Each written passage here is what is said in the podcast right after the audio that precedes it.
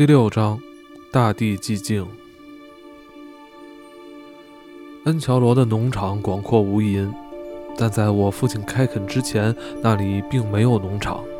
他在一无所有之中创造出了一切农场所需。他开垦丛林与灌木，利用岩石地与新土壤，依靠阳光与暖雨，他付出辛劳，拿出耐心。他不是个农民，他买下这片土地是因为它们廉价却肥沃，还因为东非是片新兴的土地，站立其上，你能感觉到它的未来。刚开始的时候，它是这副模样，绵延的土地，有一部分是开阔的山谷，但绝大部分覆盖着高高的树木，有雪山、黑檀木、木薯、游木和竹子。它们的枝干隐藏在绵延树里的植被中，这些植被离地约有12至15英尺高。只有当它们被斧子砍下，然后被荷兰人整日用皮鞭管教的公牛们拖走，你才能看见树冠。一群叫做旺德罗波的人住在这片丛林里，并以弓箭和带毒的标枪狩猎其间。他们从未威胁到我们和父亲的工人们，他们不是好勇斗狠的人，只是隐藏在茂密的藤蔓、树林和灌木后面，看着斧子起落和公牛群来去，然后向丛林更深处迁徙。当农场的存在渐成定局，最初几间茅草屋前的土地被踏平，狗儿们在阳光下伸着懒腰。一些旺德罗波人会走出丛林，用黑白相间的油猴皮交换盐、油与糖。油猴皮可以编织成柔软的毯子，用来铺在床上。后来油猴不再轻易地被捕获到，农场也已初具规模。但就算时间过了许久，我依然记得那些老旧磨损的毯子。那时候有成千的卡维朗多人和基库尤人在农场上干活，而不是10几个、20个。那时候有数百头公牛，而不是寥寥数只。丛林退却了，像个值得敬佩的敌人那样，带着决绝的自尊。数个世纪以来，只有在原野上存在的岩石和灌木被清除干净，小屋变成房子，小茅屋变成马厩，牛群在草原上开辟出自己的小路。父亲买了2台旧蒸汽发动机，安装上为磨坊提供动力。好像这世间别处从未有过磨坊，全世界所有的玉米都在等待被研磨，所有小麦都为被磨成面粉而存在。你可以站在小山顶，俯瞰通往堪皮亚莫托的泥路上，那里的玉米长得非常高大，再高的人走在玉米地里都像是孩子。你还能看见1长6的货车，每一辆都由16头公牛拖着，上面装满运往农场的谷物。有时候货车之间跟得非常紧，整体看来好像纹丝不动，但在磨坊门口，你会发现他们不曾有片刻停留。磨坊一刻不停地运转，卡维朗多族工人将重重的货物卸下，把粗糙的谷物磨成细腻的黄色粉末，然后重新装车。他们从清晨忙到天黑，有时入夜还有工作，像著名芭蕾舞团里的替补队员，配合着蒸汽和磨盘的节奏。农场上所有的产出，面粉、粗玉米粉，几乎都卖给政府，用来供给建设乌干达铁路的工人。随着铁路不断延伸，它显得相当不错，但它在创建之初却并不顺畅。20世纪末期，这条铁路上的列车都怕在夜间发车，而且理由充分。铁路经过的区域狮子猖獗，任何乘客或工程师若敢不携带武器在偏远的车站下车，那么他们不是胆识超群，就是想自寻死路。1902年左右，电报线路随火车通到了基苏木，或者说原本打算通到那里。电线杆装好了，电线也装好了，但犀牛们开始用他们庞大的身躯摩擦电线杆，并从中获得某种感性而悲情的乐趣。任何一只真正的狒狒都无法抵御在电线上晃荡的乐趣。成群的长颈鹿觉得跨越铁路颇有益处，但不愿屈尊低头去迁就那些白人入侵者设立的金属线。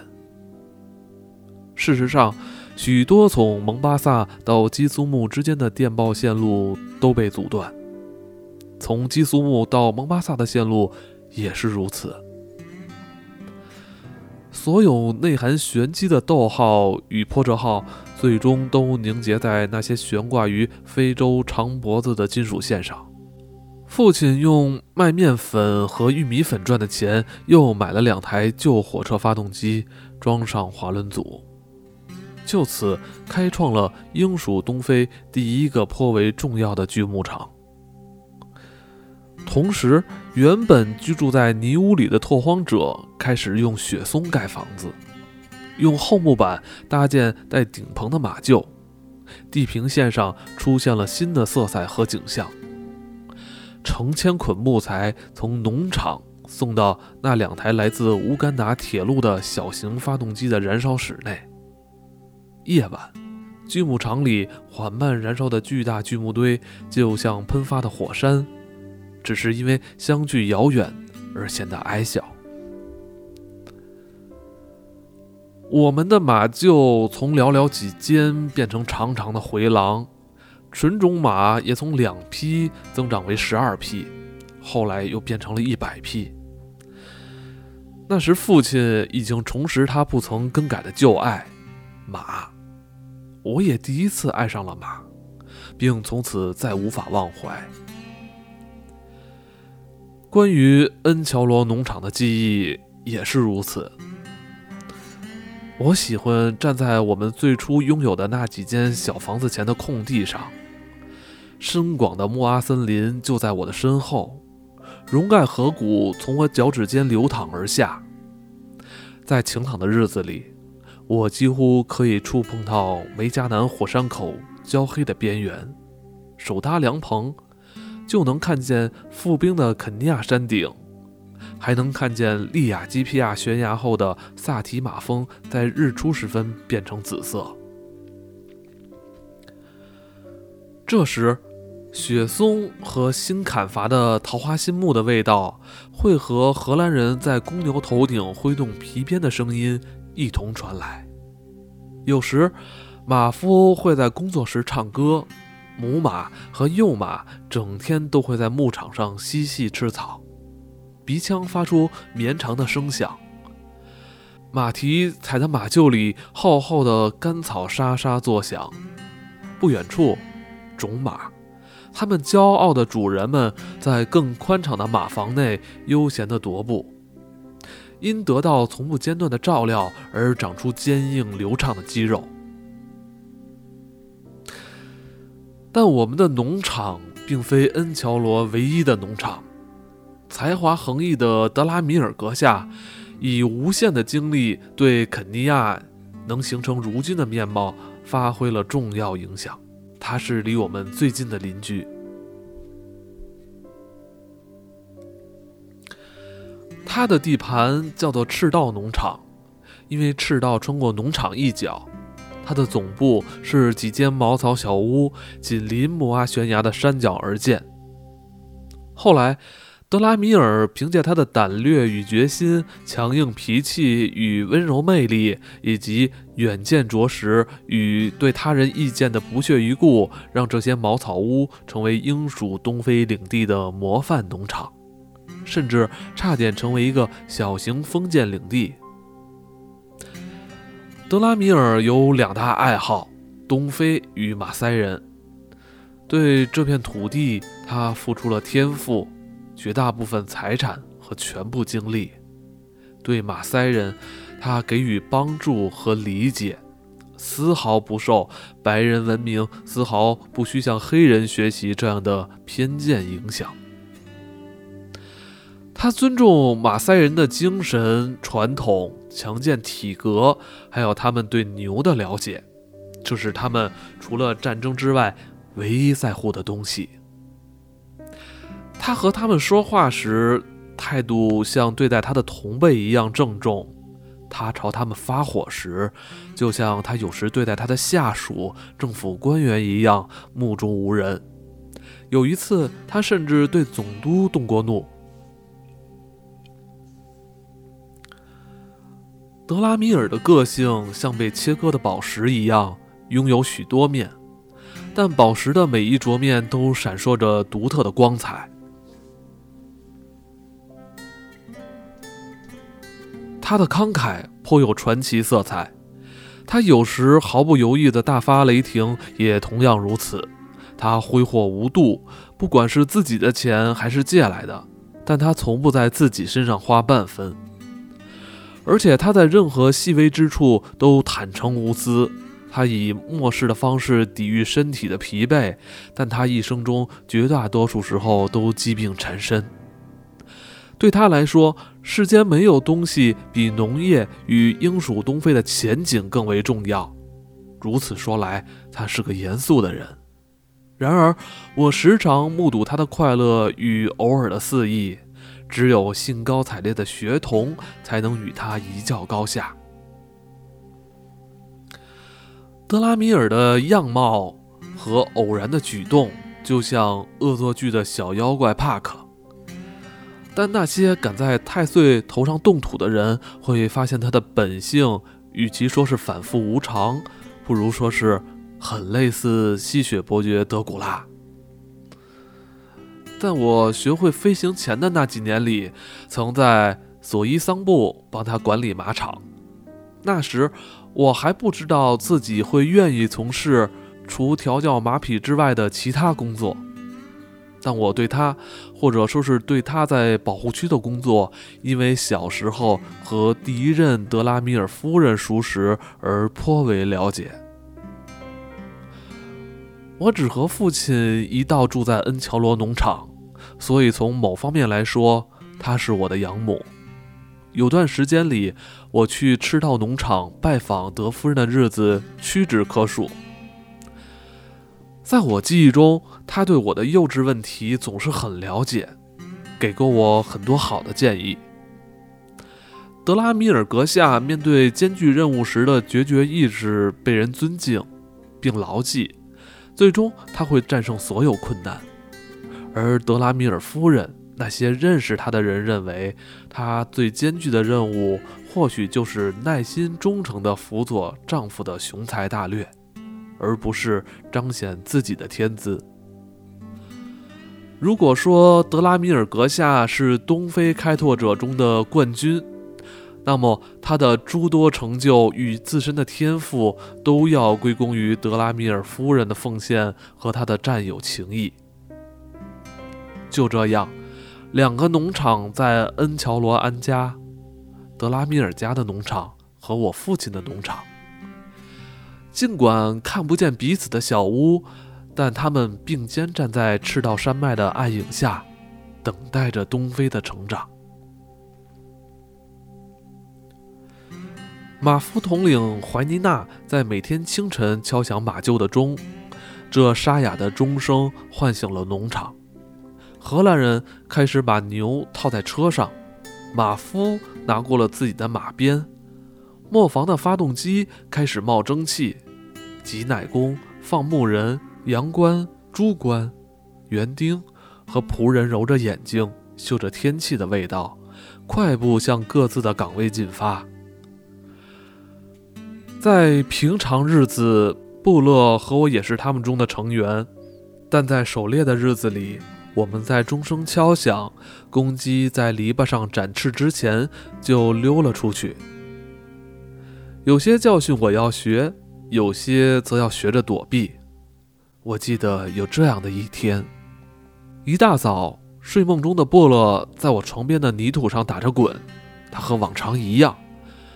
和我一起住在泥屋里同住的还有吵闹鸣叫的无数昆虫。我挪了挪身子，伸了伸懒腰，睁开眼睛，透过没装玻璃的窗户远眺利亚基皮亚悬崖上的那块平地，然后起床。水桶里的水泼在脸上很冷，因为东非高原上的夜晚很冷。绑在腰上的生牛皮腰带硬邦邦的，短刀的刀刃则显出生人勿近的架势。甚至我那把马赛长矛尽管肯定拥有自己的生命力，但也显得僵硬顽固。它的铁尖躲在一丛黑色鸵鸟羽毛中，看上去像块了无生气的石头。清晨依旧是黑夜的一部分，颜色是灰的。我拍了拍布勒，他摇晃着粗尾巴，表示他知道该如何保持安静。布勒是我一切罪行的同谋，他是恶搞以及很多别的事情的行家里手。我从没有过，也从没听说过还有比他更聪明的狗。他对我忠心耿耿，但我从未觉得他是条感性的狗，或是那种适合出现在赚人热泪的感人故事中的忠犬。他太粗野，太强壮，也太好斗。它是斗牛梗和英国牧羊犬的混血，混得很彻底，以致外表居然不像其中的任何一只狗。它的下颚突出，但肌肉结实发达，它像是古波斯石头浮雕上的那些美丽猎犬。它对生活抱着怀疑态度，黑白相间的毛皮上那些长短不一的半月形伤疤记录了它光辉的战斗史。他会为任何值得争取的东西而战斗。如果暂时没有符合这类要求的东西出现，他就捕杀猫。我父亲曾抱怨过，每当布勒因为这种行为受到责打时，他时常挨揍。他就认为惩罚也是屠杀猫咪行动中不可避免的风险。所以当我们希望通过责罚来纠正他的错误时，受惩罚的却反而像是我和父亲，反正不是布勒。有天晚上，一头豹子无疑是猫科动物们精挑细选出的复仇者，蹑手蹑脚地穿过敞开的门，走进我的小屋，将布勒从我床头劫持走了。布勒的体重大约超过65磅，而且身上绝大部分都是配合默契的进攻武器。第一回合较量中发出的声响和怒吼有时依旧会在我耳畔响起，但攻击者占了上风。还没等我从床上爬起来，狗和豹已经消失在没有月光的夜色中。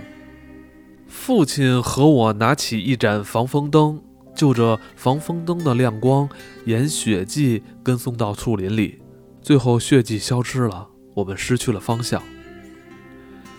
天亮的时候，我再次出发去寻找，才发现了奄奄一息的布勒，坚硬的头骨和下颚都被刺穿。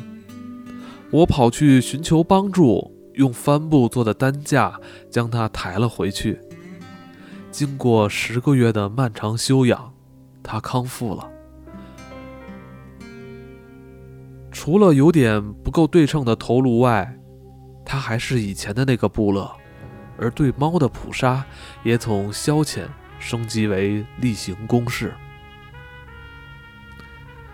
至于那头豹，第2天我们设陷阱捕获了它，但它已经没法医治了。它没有了耳朵，仅剩下部分喉管，美丽的眼睛里流露出深深的幻灭感。据我所知，同时也对布勒来讲，它是第1条被猎豹捕捉后还能活着回味那一幕的犬类。